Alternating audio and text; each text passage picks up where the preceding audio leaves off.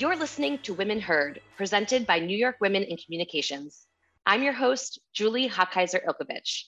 And today I'm talking to Melody Lee, who's the Vice President of Brand Marketing at Herman Miller and the Chief Communications Officer for New York Women in Communications. Melody, thank you so much for joining us. Thank you, Julie. Happy to be here. I'm so excited to talk to you today. So excited to hear about your career and also to talk to you about what it's like to be on the board of directors at New York WICI. So we are going to start this conversation. We always ask the same question to get us started, and that is what do you think the biggest challenge facing women in the workplace is today? Well, I think the challenges are different country by country. So I can speak, I guess, to the unique challenges of being in the US. I think one of the, the bigger challenges is that there is an infrastructure that is needed to support women in the workplace that doesn't yet exist, right? The policy has not caught up to the politics right. of, of ensuring that women have what they need to be successful in the workplace. So while a lot of progress has been made over the last few decades, still so much needs to happen outside of the workforce in the policy world to get us the kind of uh, safety net and structure that's required for us to be successful. Absolutely. What a difficult challenge that's so beyond beyond our control. But we're all definitely working towards it. And obviously became so much more present during the pandemic in terms of some of the things that needed needed to be done. Um no thank you thank you so much for sharing that. We are on this podcasts talking about these challenges almost collecting them to hopefully start working towards um, you know working together on on some potential solutions. I want to hear about your career path. Um, want to hear the whole thing as much as you want to share from literally college to internships to jobs. So interesting in terms of your transition from um, in-house agency work to working at iconic brands so would love for you to walk us through that journey. Sure. You know, I like to start with the way that I was raised. I was born and raised in Fort Worth, Texas, by immigrants from Taiwan. Um, immigrants who were converted to uh, evangelical Christianity. This is going to be relevant in just a minute. Um, and so, therefore, was raised in a household where a woman's highest calling was to be a mother right? And so uh, for almost 18 years of my life, while education was very important, there was nothing more important in my future than becoming a mother and running a household. Um, and so I say this to illustrate the fact that when I graduated from college, I had almost no ambitions of being in the working world or being a professional woman.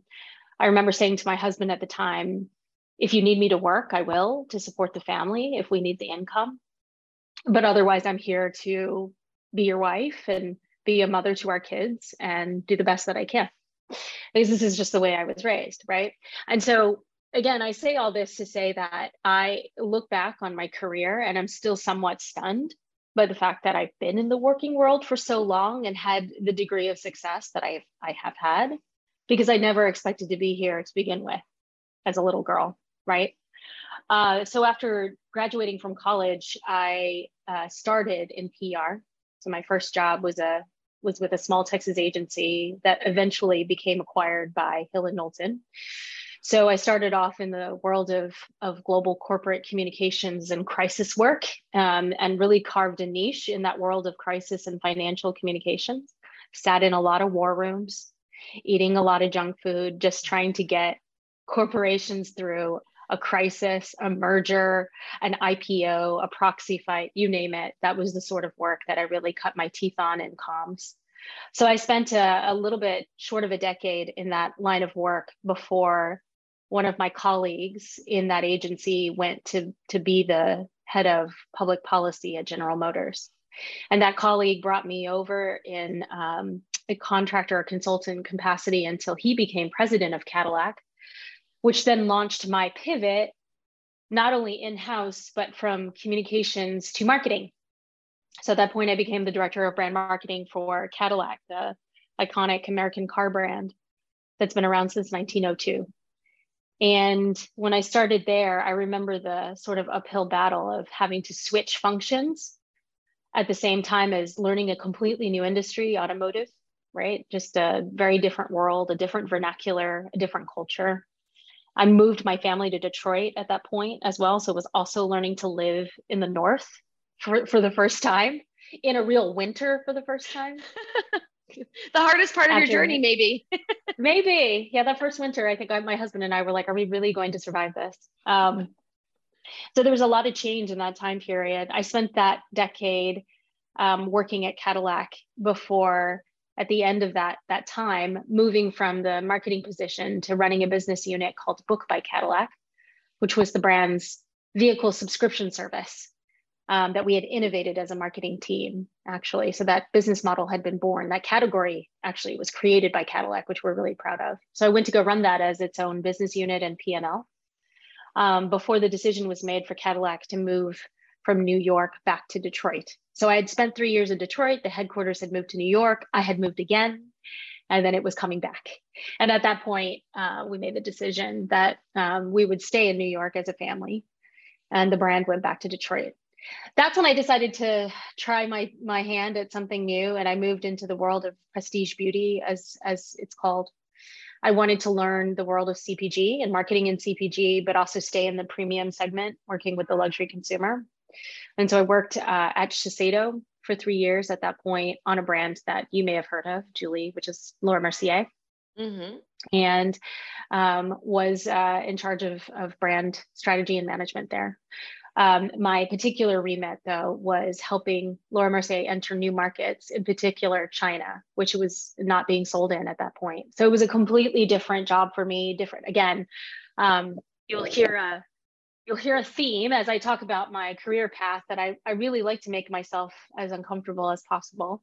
But that often means putting myself in a position where I am completely bewildered by the world that I'm sitting in. So all of a sudden, as you can imagine, I'm going from talking about horsepower and torque to talking about lipstick textures and payoff, right? Um, I'm talking, you know, going from this three tier model of automotive and the way that it's distributed to the retail environment in beauty, right? So just completely changed everything. And I remember telling my friends after my first month that it was like being on an alien planet, just in terms of the acronyms and the way that we were talking about the business and the and the industry. So I spent three years there and then decided to go back to the agency side, as you probably have seen uh, and at that point, there was this opportunity to join uh, an agency called Camron PR. And I did it because Camron is, was, and is the very best at what it does.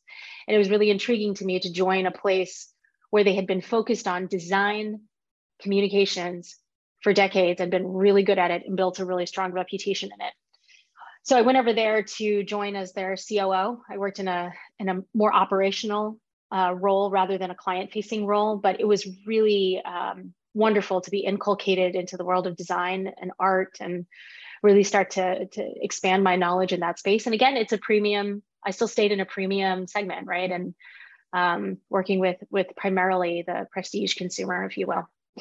Uh, and so it was then about a year into the journey at Camron that Herman Miller came calling. And for me, after spending a year in design communications and and also, you know, just to tie it back to Cadillac, really loving iconic American luxury brands, it was hard for me to turn down the opportunity to go in back in house at Herman Miller. Um, so that's where I joined this past March, and that's where I am. That's amazing. What a journey. I love it. And I love that it's not just a straight line, but there are some, you know, recur- recurring themes and trends. I'm really fascinated by, you know, the what you brought up at the beginning, which I think is so important in terms of how you were raised and what your attitude like going into the workforce was. Um, when did that shift? Like at what point? Because, you know, because you even said like, oh, I went to college. I'm like, oh, interesting. Like why did you even go to college right or why you know why did anyone pay for you to go to college if the expectation was like you don't necessarily need this you know anything beyond this education? But i'd be i'd love for you to share you know how that when that kind of shift how did and and any i'm assuming there were some challenges you faced along the way. Yeah it's funny because you know even though my mom was a stay-at-home mom she was she had her master's degree and she expected me to do the same Both of my parents did. Um, they really fully believed in a, not only a college education, but a graduate education as well. So I got my master's degree in political science as well. Um, education was still really important to them, regardless of whether I, you know, my I used it in a professional sense, right? Um, but yeah, I would say that in you know just a few months into my career at at the firm that would eventually be acquired by Hill and Knowlton, I realized I really liked working. And I really liked being in a high pressure, high stakes environment, which is kind of exactly what crisis or transactional PR is like, right? And um, I felt that I could make a difference there and I felt fulfilled. So it was only a few months into my professional journey that I thought I could do this for life. And I think actually I would like to. I love that so much. I mean, it's it's amazing, and it so speaks so much to, I think, just to you as well that it was just like, okay, I like this, and I'm going to do it, and not, you know, kind of maybe went away against a little bit everything you had been raised to do and learned to do. So that's fabulous. No, that's really really great. You followed you followed your you followed your gut, and it brought you um, to this amazing place that you are today. I mentioned that you also sit on the New York WICI Board of Directors, you're Chief Communications Officer how did you get involved with New York Women in Communications? And then how did you decide, you know, to make a larger commitment to the organization to sit on the board? I first learned about New York WICI and I think it was 2017 when I was awarded what is now, I think, defunct, but uh, a WICI Award I don't know if you remember those. Um, and it was for, I think, emerging and up and coming talent. And I was nominated by uh, Dustee Jenkins, who's now global head of public affairs at Spotify, and of course, our current president on the New York WICI board. Um, so Dusty just really um, graciously nominated me for that award. That was the first time I heard about it. It was a, a great uh, ceremony. I remember Elaine Welteroth was one of my fellow nominees that year. Um, and I just was really interested in this organization focused solely on women in communications, right? And advancing education, mentorship, and professional development for women in this field. I think in my experience, especially having been at Cadillac in the American automotive industry, which is or was at the time much more male dominated, I, it never even really occurred to me to be part of a organization that was focused on on helping women stand out and helping women develop their careers in comms. Um, so after 2017, I was kind of lightly involved here and there, attended Matrix Awards and that sort of thing. Um, and it was last year that, that Dustee um, tapped me and, and said, would you ever consider joining the board? And she and Liz Kaplow both. And um, it was at that point that I decided, you know, it is for it is time for me to be be able to give back uh, as someone who's had this 20 year career in marketing and communications, and you just heard my story. I just told you I never expected to even have this career. I do not have five year plans. I do not have 10 year plans. I don't, I didn't know that I'd be, I would even be sitting here talking to you about this today. Um, but what I did have was a lot of support and a lot of people championing me wherever I was at every company there was somebody who said we think you can do this job even when i thought i couldn't do the job right? I had no business going out of pr into a marketing job an executive level job at cadillac but somebody believed in me and that was the president of cadillac at the time. And so why not be part of an organization that is finding a way to support women in the way that i've been supported? It's the least i can do. Such an honor and such an incredible way to get involved. And um, it's it's really amazing for you to with everything else going on and you're you know you have changed jobs throughout this time on your board that you're able to make this commitment how do you kind of make it work? Like how do you find the time to do the extracurricular activities? I think i use that term very loosely um, but i think that's one um, you know big hurdle that people have when trying to join professional organizations, getting more involved. It seems like another job, and sometimes it really is another job. Um, so, how do you kind of find that balance? How do you find the time? How do you decide what to do and maybe what's not worth it? Um, because you're also doing a full time job and managing a family and all having a life, you know, all, all the things. you know, I don't think there's any secret right? I, I know that a lot of people probably have responses where they have great tips um, for this sort of thing. There's just some weeks that are complete chaos. I mean, complete and utter chaos. I mean, this past week, my husband had COVID.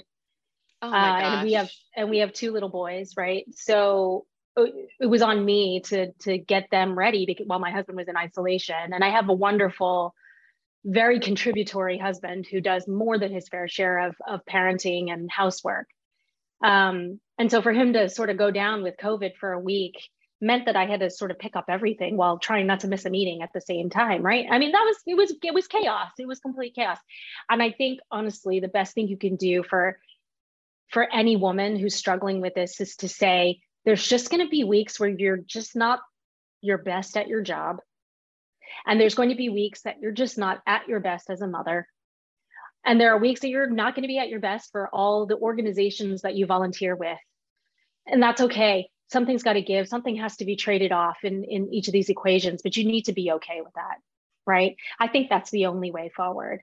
I don't think there is such thing as balance except to say that you have to trade something off every once in a while right, right? um, so i don't think there's a secret. I don't think that there's a tip.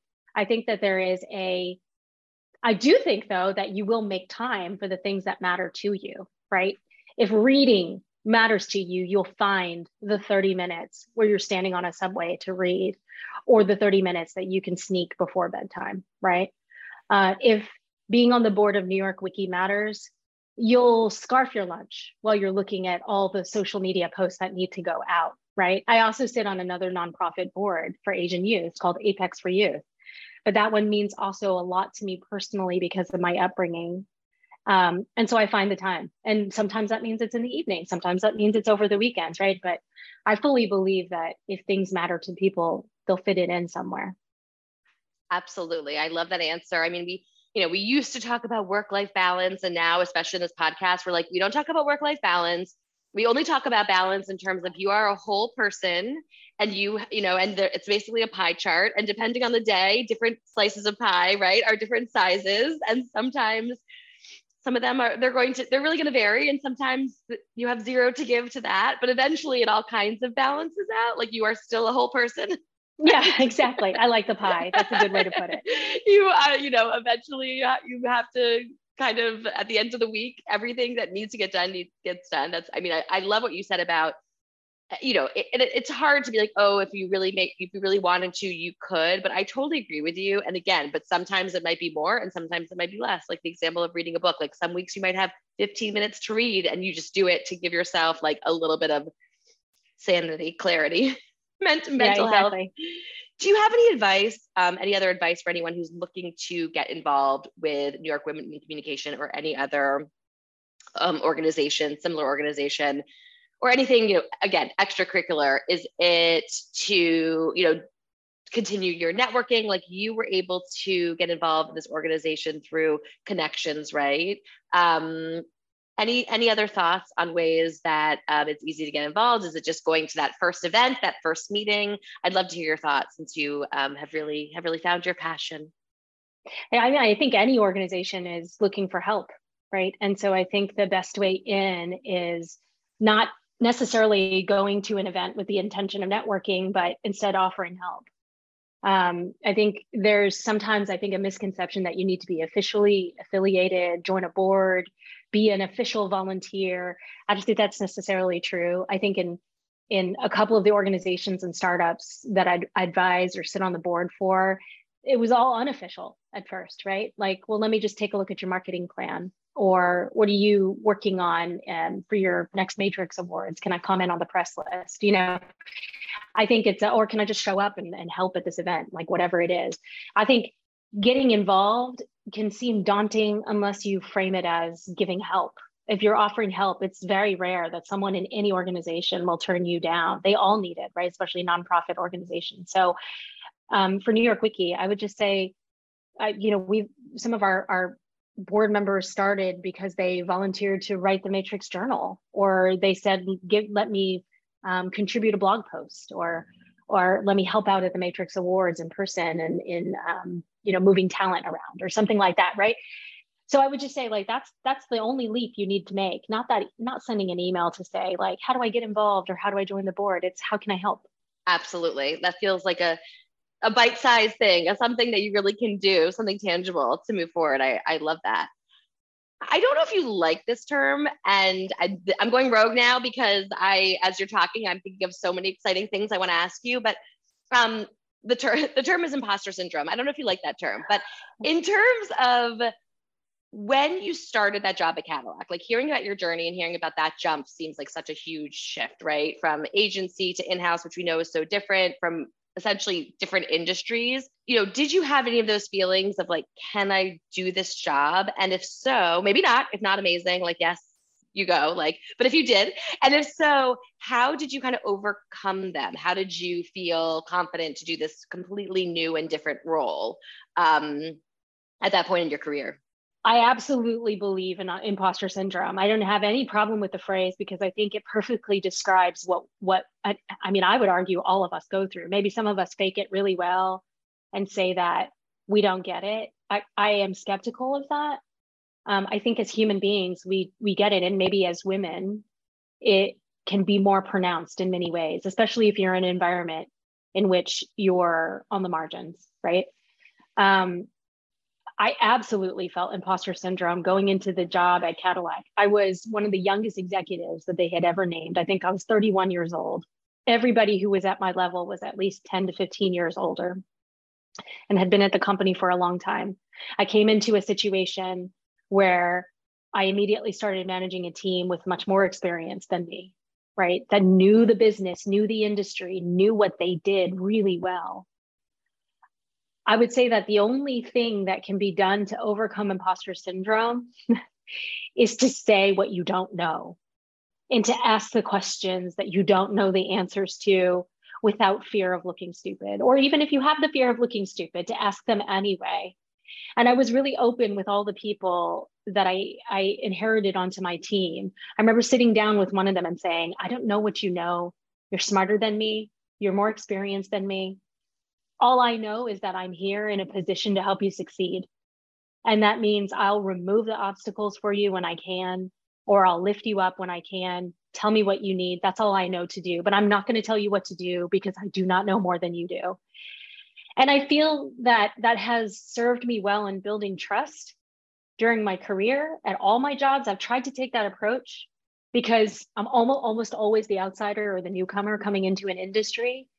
I think it what doesn't work is, and I did make some mistakes early on to to um, to be uh, candid, is to come into a place guns a blazing, telling everybody what's wrong and what needs to be fixed and how they've done things wrong and how can things possibly work this way. And I never think that that's a good approach. There's so many reasons why things work a certain way or why decisions were made coming in to blow it all up with condescension or arrogance is never going to suit you. Coming in and saying, like, I really don't know what's going on. I don't understand this. Help me understand so I can help you.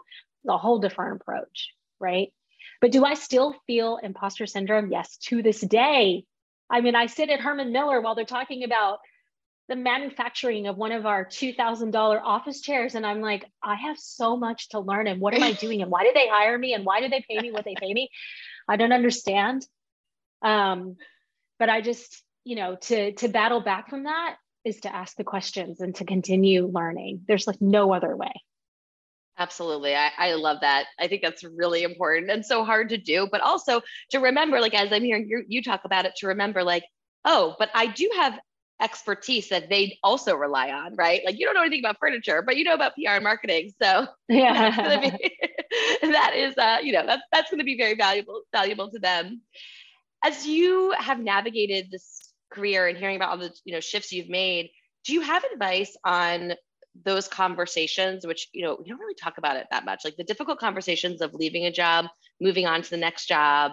Um, how have you navigated some of those? Because you've had a few um, and I know there's, we don't really get a lot to like prepare us for that. I'd love to hear about some of your experiences.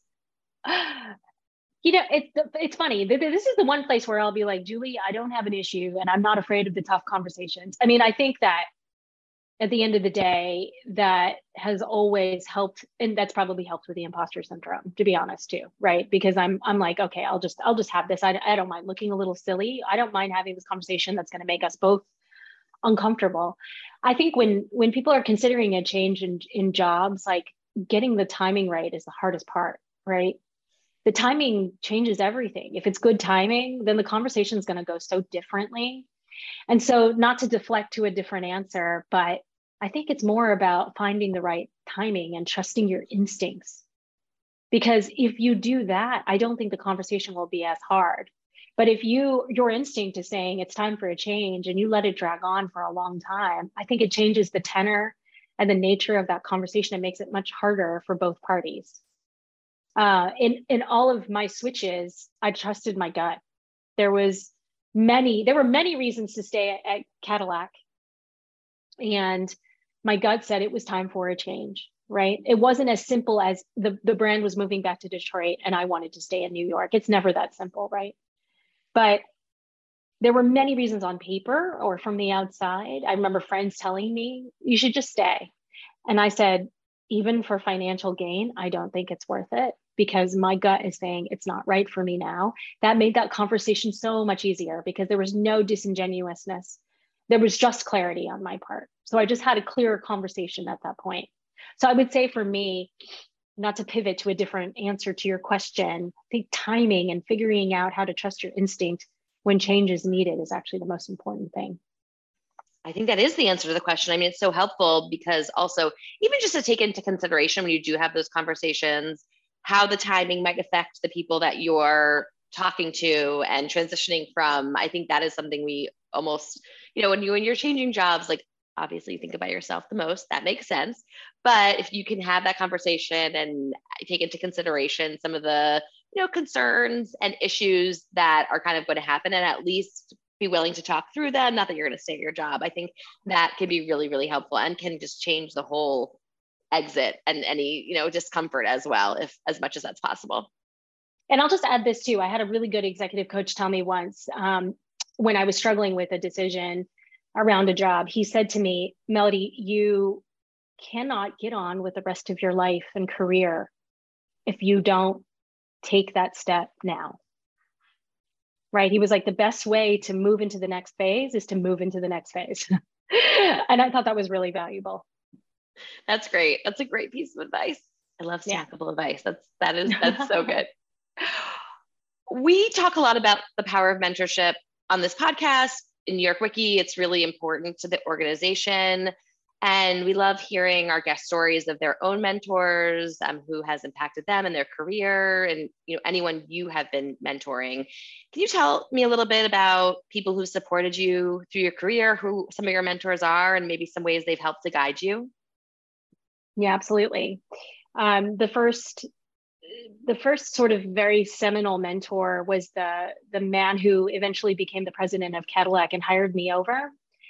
Bob Ferguson was his name, uh, is his name, and Bob always saw way more potential in me than I saw in myself. I just remember being very confused about what he saw and why he had so much faith in me. Um, and we we first started working together on the 2008 Olympic Games in Beijing, and we actually spent three months in Switzerland at IOC headquarters, and then moved over to Beijing together on the ground during a series of, of crises. I don't people don't really remember that that far back about the Olympic Games anymore, but those Olympics were pretty fraught. Um, and and Bob was my first big champion and advocate who just kept saying like she you can do this melody and i'm going to tell everybody that you can do this and they're going to believe me and, and bring you along for the ride and he just kept putting me in situations where I didn't think I was going to survive or thrive, but he did. And then I would. and then we would keep going. Um, and so I would say that that was my first really meaningful mentors. Bob and I are still very close, talk all the time. He always gives me really sound advice. Uh, my my kids call him Uncle Bob and we, we see that. I, I know it's like we're very close. Yeah. And his wife is, uh, is Aunt Deb and we, we see them um, every year with my kids. So that's been a really meaningful relationship for me. Um, and I would say a, a, another mentor of mine um, was a, a, man named Uwe Ellinghaus, who was the CMO at Cadillac. So even after Bob left the position uh, at Cadillac to, to move into another part of GM, Uva became my boss. And Uwe was is one of those great visionary brand marketers who had been at BMW and um, and, and many other places before that really taught me about luxury marketing and brand strategy, brand led marketing. Uwe and I are also really close. We were just making arrangements to have dinner in October when he comes to New York. And again, it was one of the, and, that sort of mentorship was a little bit different. Uh, while he was just as much of a champion and an advocate for me, Uwe trusted me in a way that um, Bob also did, but it was a, it was a sort of trust where he um, really just sort of implicitly knew or or just let me do what I needed to do. It's not that he didn't come back behind me and correct me if needed or gave me feedback when I needed it, um, but he very much trusted my instincts and let me fly and gave me a ton of autonomy. Never like stood over my shoulder telling me what to do. Um, and so in in both of those areas, I think also having um, this is really important. I think it's worth saying. I think having a male mentor in a very male dominated industry was also incredibly helpful. Um, having someone who was part of the majority actually was valuable in a very different way. And I'm not saying that's more valuable than having a female mentor in that situation, but it just had a different there was a different perspective to it so in both of those cases i've been really fortunate and then outside of work i have a number of, of people that i i really look up to um, that help me outside. And I would say that um, a couple of those people worth mentioning are Karen Wong, the former deputy director of the new museum, and Wen Zhou, who is currently the CEO of Phillip Lim, the fashion brand. Both of those women um, offer me both solicited and unsolicited advice. I call them the aunties. Um, they're they're both Chinese women as well. So and we we call everybody an auntie.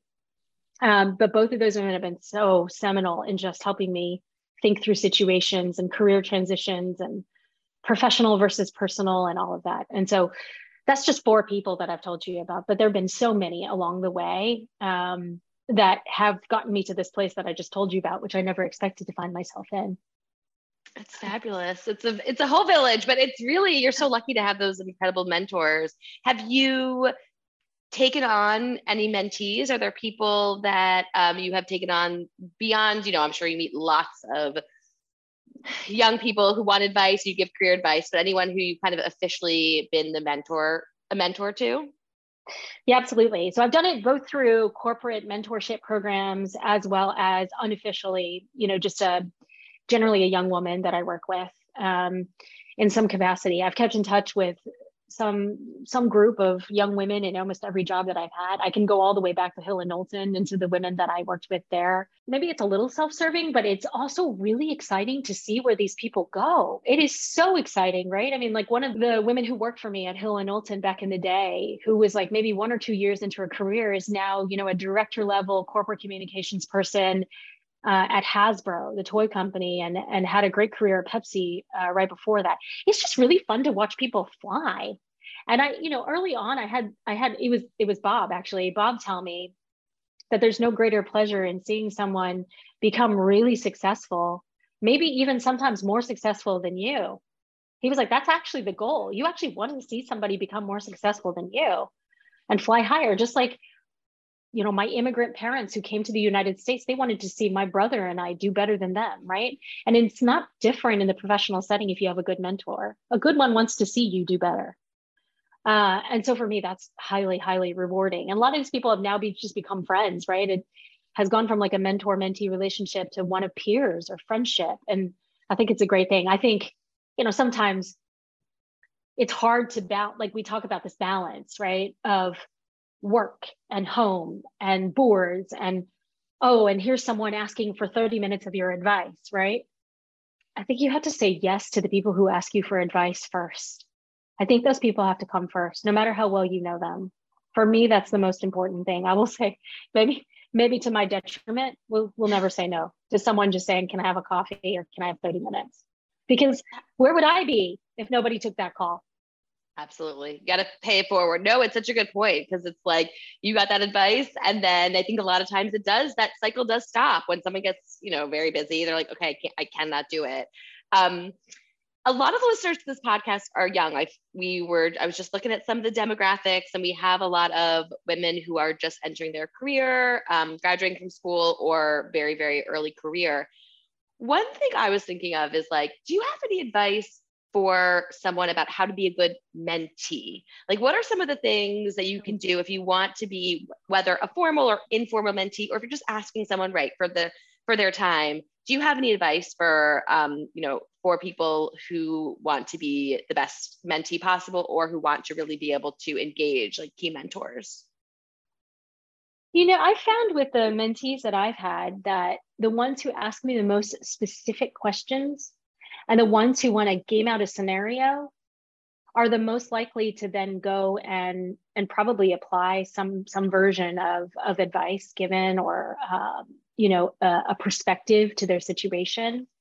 You know i'm always happy to talk generally about my experiences and my background and um, what i think you know what my general advice is on any sort of situation. But i love it when someone comes to me and says okay here's my pickle. You know let's talk about the specifics. Let's game it out. You be this person i'll be this person and let's like really work on it. I appreciate that kind of work. I think it takes a lot of effort on the part of the mentee to come prepared with that kind of information and is willing to put themselves in a sort of role play situation. But i always see that sort of situation being the most fruitful. I also really appreciate mentees who close the loop later because a lot of the times you have those who come to you with the advice and then you never find out like what happened. And sometimes i'll text and say like well, how'd it go with your boss? Right? Like how'd that conversation go? Or did you negotiate that raise? It's always the ones who are so excited to tell me afterwards that it worked or it went great or like here i also really appreciate that as a mentor. Like let me know if i'm being a good mentor so i can be a better one for the next mentee right? So i'd say those two things make a great mentee I think that's great. Yeah, I not not that this is my interview, but I would also say if you were to ask me, you know, the questions, asking questions, coming prepared with questions, having a specific yeah. scenario, not just being like, because some people, I mean, you sound very similar to me. Like, I want to help. I love to meet people. I love to have a coffee. Like, I don't see that as a chore. But I do think people who don't love it as much, it's like it does feel painful when you sit down with someone and they're like, so tell me about yourself. Like to you know. a, a mentor type person that's like uh why are we here?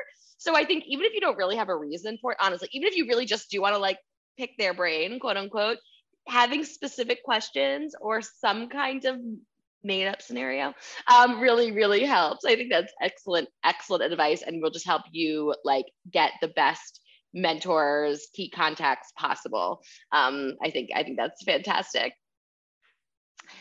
well, we like to ask our guests what we call our classically annoying interview questions. Essentially, so, so what these are, uh, you know, I get to interview amazing women who are mostly executives, are very far along in their career, and probably haven't interviewed for a job or a job like this that asks these kind of questions in a long time.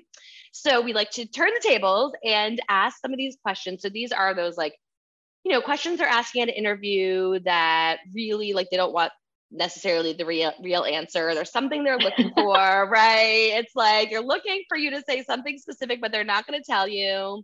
Um, and I invite our guests to either answer these authentically or you can answer it how you think people should answer them, like what you think would be the most helpful in an interview. That also is uh can can be an approach. Um, so we have a few of them for you, and the first one is, what is your biggest weakness? so funny. Um, I know that the uh, the I think the traditional guidance on this question is to answer with a strength um, that that seems like a weakness. I don't know. I I I'm highly transparent and I just answer with my real weakness. Like I would tell you right now that my weakness is that I over torque on politics. Like I see politics everywhere. I see the political um I see who like what two executives are not getting along and what that means. And I overthink and over index on politics and sometimes to my detriment, right?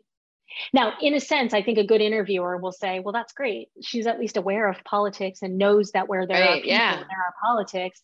And there is a degree of navigating politics that comes with the territory for an executive. So I would like people to see that, but I would never say that. But I would say, very honestly, sometimes I'm a little too aware of what's going on in a room to where it can be paralyzing to me. And sometimes I've got to set that aside so that I can get to a conclusion that's not influenced by how two people feel about one another or what they're fighting about. That's almost like a superpower, but like not necessarily a great one. Like that you are kind of like hearing. It's like yeah. someone was super hearing, right? You're like hearing things that are not wanting to be said, but I can see that it would definitely um, you know give some some unique unique challenges. Um, that's a great yeah. answer. That is a great answer. You had that. You had that ready. You had that ready. Um, okay, here's here's another one. Where do you see yourself in five years? my like you already said you don't question. have. You already like you said specifically. I do not have a five year plan, so I, I am asking the tough questions.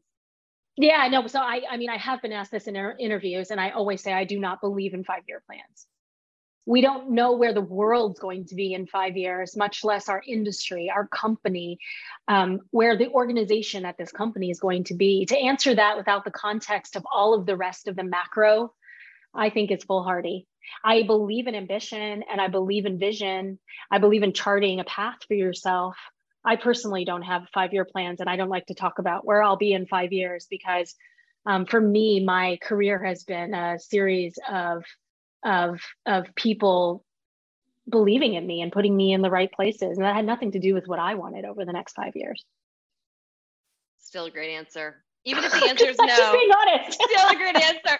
You were like didn't even answer but it's great. I'm like okay you're hired. Uh, Fabulous. Like we don't know where and it is true. Like i mean that I, is like a key to this right? Like we don't know where industry is going to be. Things are changing. There's technologies that don't exist. Like you can you know say say all of that but i I still liked it, even even if the answer is I do not know and do not care to uh, to discuss.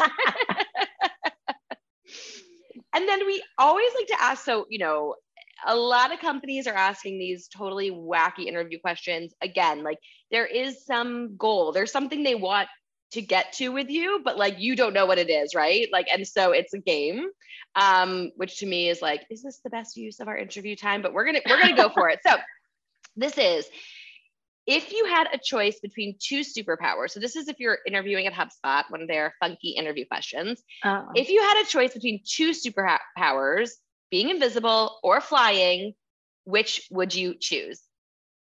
That's really funny.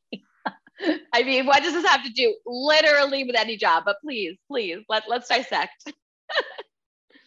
I mean, this probably ties back to the politics thing. I I choose to be invisible, so I could be in any room for any meeting to understand the full context, the politics, the history, the interpersonal dynamics. Like I, I just, I, I always talk about how I'd love to be a fly on the wall for some sort of, you know, super senior level meeting where a decision is made and handed down and the rest of us have to all execute it without like the full context of it. So in a professional setting, I would like to be invisible so I could go into any meeting that I wanted to. Perfect, mwah, perfect answer. I mean, perfect. You tied it into the careers, you tied it into workplace. It's a question that doesn't even make any sense. Somehow you wrapped it all in. Oh my gosh, you, this is why you've had such a successful career. You, you nailed it, nailed it we have reached our lightning round. So I'm going to ask you just a few quick questions. We talked at length about so many amazing things. I really, I really have so appreciated hearing your thoughts. And I think so much of what you've said today is really for listeners, like very actionable. They can take it away with them and apply it to their own jobs. So I love talking, you know, having conversations like this and, and helping our listeners as well. So these are going to be the quick, the quick answers. I'm just going to quickly ask you, um, best job you've ever had worked in an Irish pub for a year in Austin, Texas, and I really loved it. It was so much fun. That's so fun and so different than anything you're doing. I love that so much. what is the worst job you've ever had? Oh, I went door to door selling office supplies, and I think I lasted, yeah, it was a small interlude before PR. I think I lasted six days. pretty, pretty good, actually. I'm like, that sounds like a, a, a long time. Did you, was it in Texas? yeah it was one of those things where they sort of tricked me like they they made it sound um, like a, a desk sales job of some sort but no you had to go door to door selling office products out of a catalog oh terrible. my gosh okay yeah. that that's bad that's just that is worst job what is the best career advice you've ever received what's the best piece of career advice you've received don't worry about anything but making those around you successful. And have you ever received like a truly bad piece of career advice, like something someone told you that you're like, I'm so glad I didn't follow that? No, nothing comes to mind. I probably, if I did, I just ignored it. Good. Usually it's like maybe something you heard you you've heard in the workplace, but I'm glad you have you have avoided it. And well, I mean, what, we could I could I could go on for a long time about leaning in. I do hate that. But I'm sure you've heard that before and you are aware of the discourse around it since Sheryl Sandberg wrote that book. But I do have an allergic reaction to people telling me to lean in. And what do you, I mean, I also have a lot to say about lean in. And like, I think now we're, we're having this conversation more than ever, but what we're, what is your kind of um, general objection to, in summary, what's your general objection to lean in? I think when you tell a woman to lean in, you're assuming that it's all up to her. And we started this conversation by talking about how so much of this is with just outside of a woman's power in the workplace, right? Has to do with policy and infrastructure and childcare and healthcare and privilege. I have a husband who does so much, but many don't, right? Many don't even have a spouse or a partner that they can lean on. And like to me, leaning in was, it was, it was a, a message that resonated because nobody at that level was was was pushing uh, an agenda like that, and it felt refreshing. But it just neglected to acknowledge how much is needed for a woman to be able to lean in.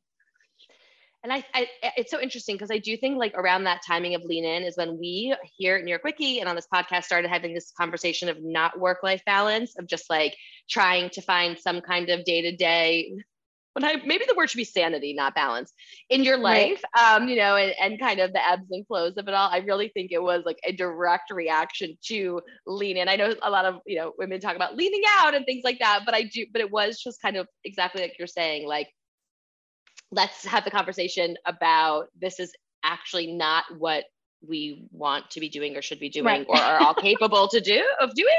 Um, and it's come a long way. It's very very interesting. And i think it's i mean clearly so much has evolved throughout the pandemic too in terms of women in the workplace uh, you know just just and and how we're proceeding and all of the you know conversations around like work like a man when really maybe it's just like work like yourself right? A woman who right. is um, in this environment. But no I, I think that is very very very uh, relevant to that question of worst career advice. And then what's just a really memorable office moment? So this can be something good bad just something that you're like oh my gosh i cannot believe this happened in the office um, because it was great or because it was terrible Well, I mean, this is probably a little bit unfair, but I mean, I would say that my, if, you call it an office moment, if this qualifies as an answer, being at the opening ceremony of the 2008 Olympic Games in Beijing was like a pretty cool professional moment. I mean, I was there to work, right? But sitting there in the audience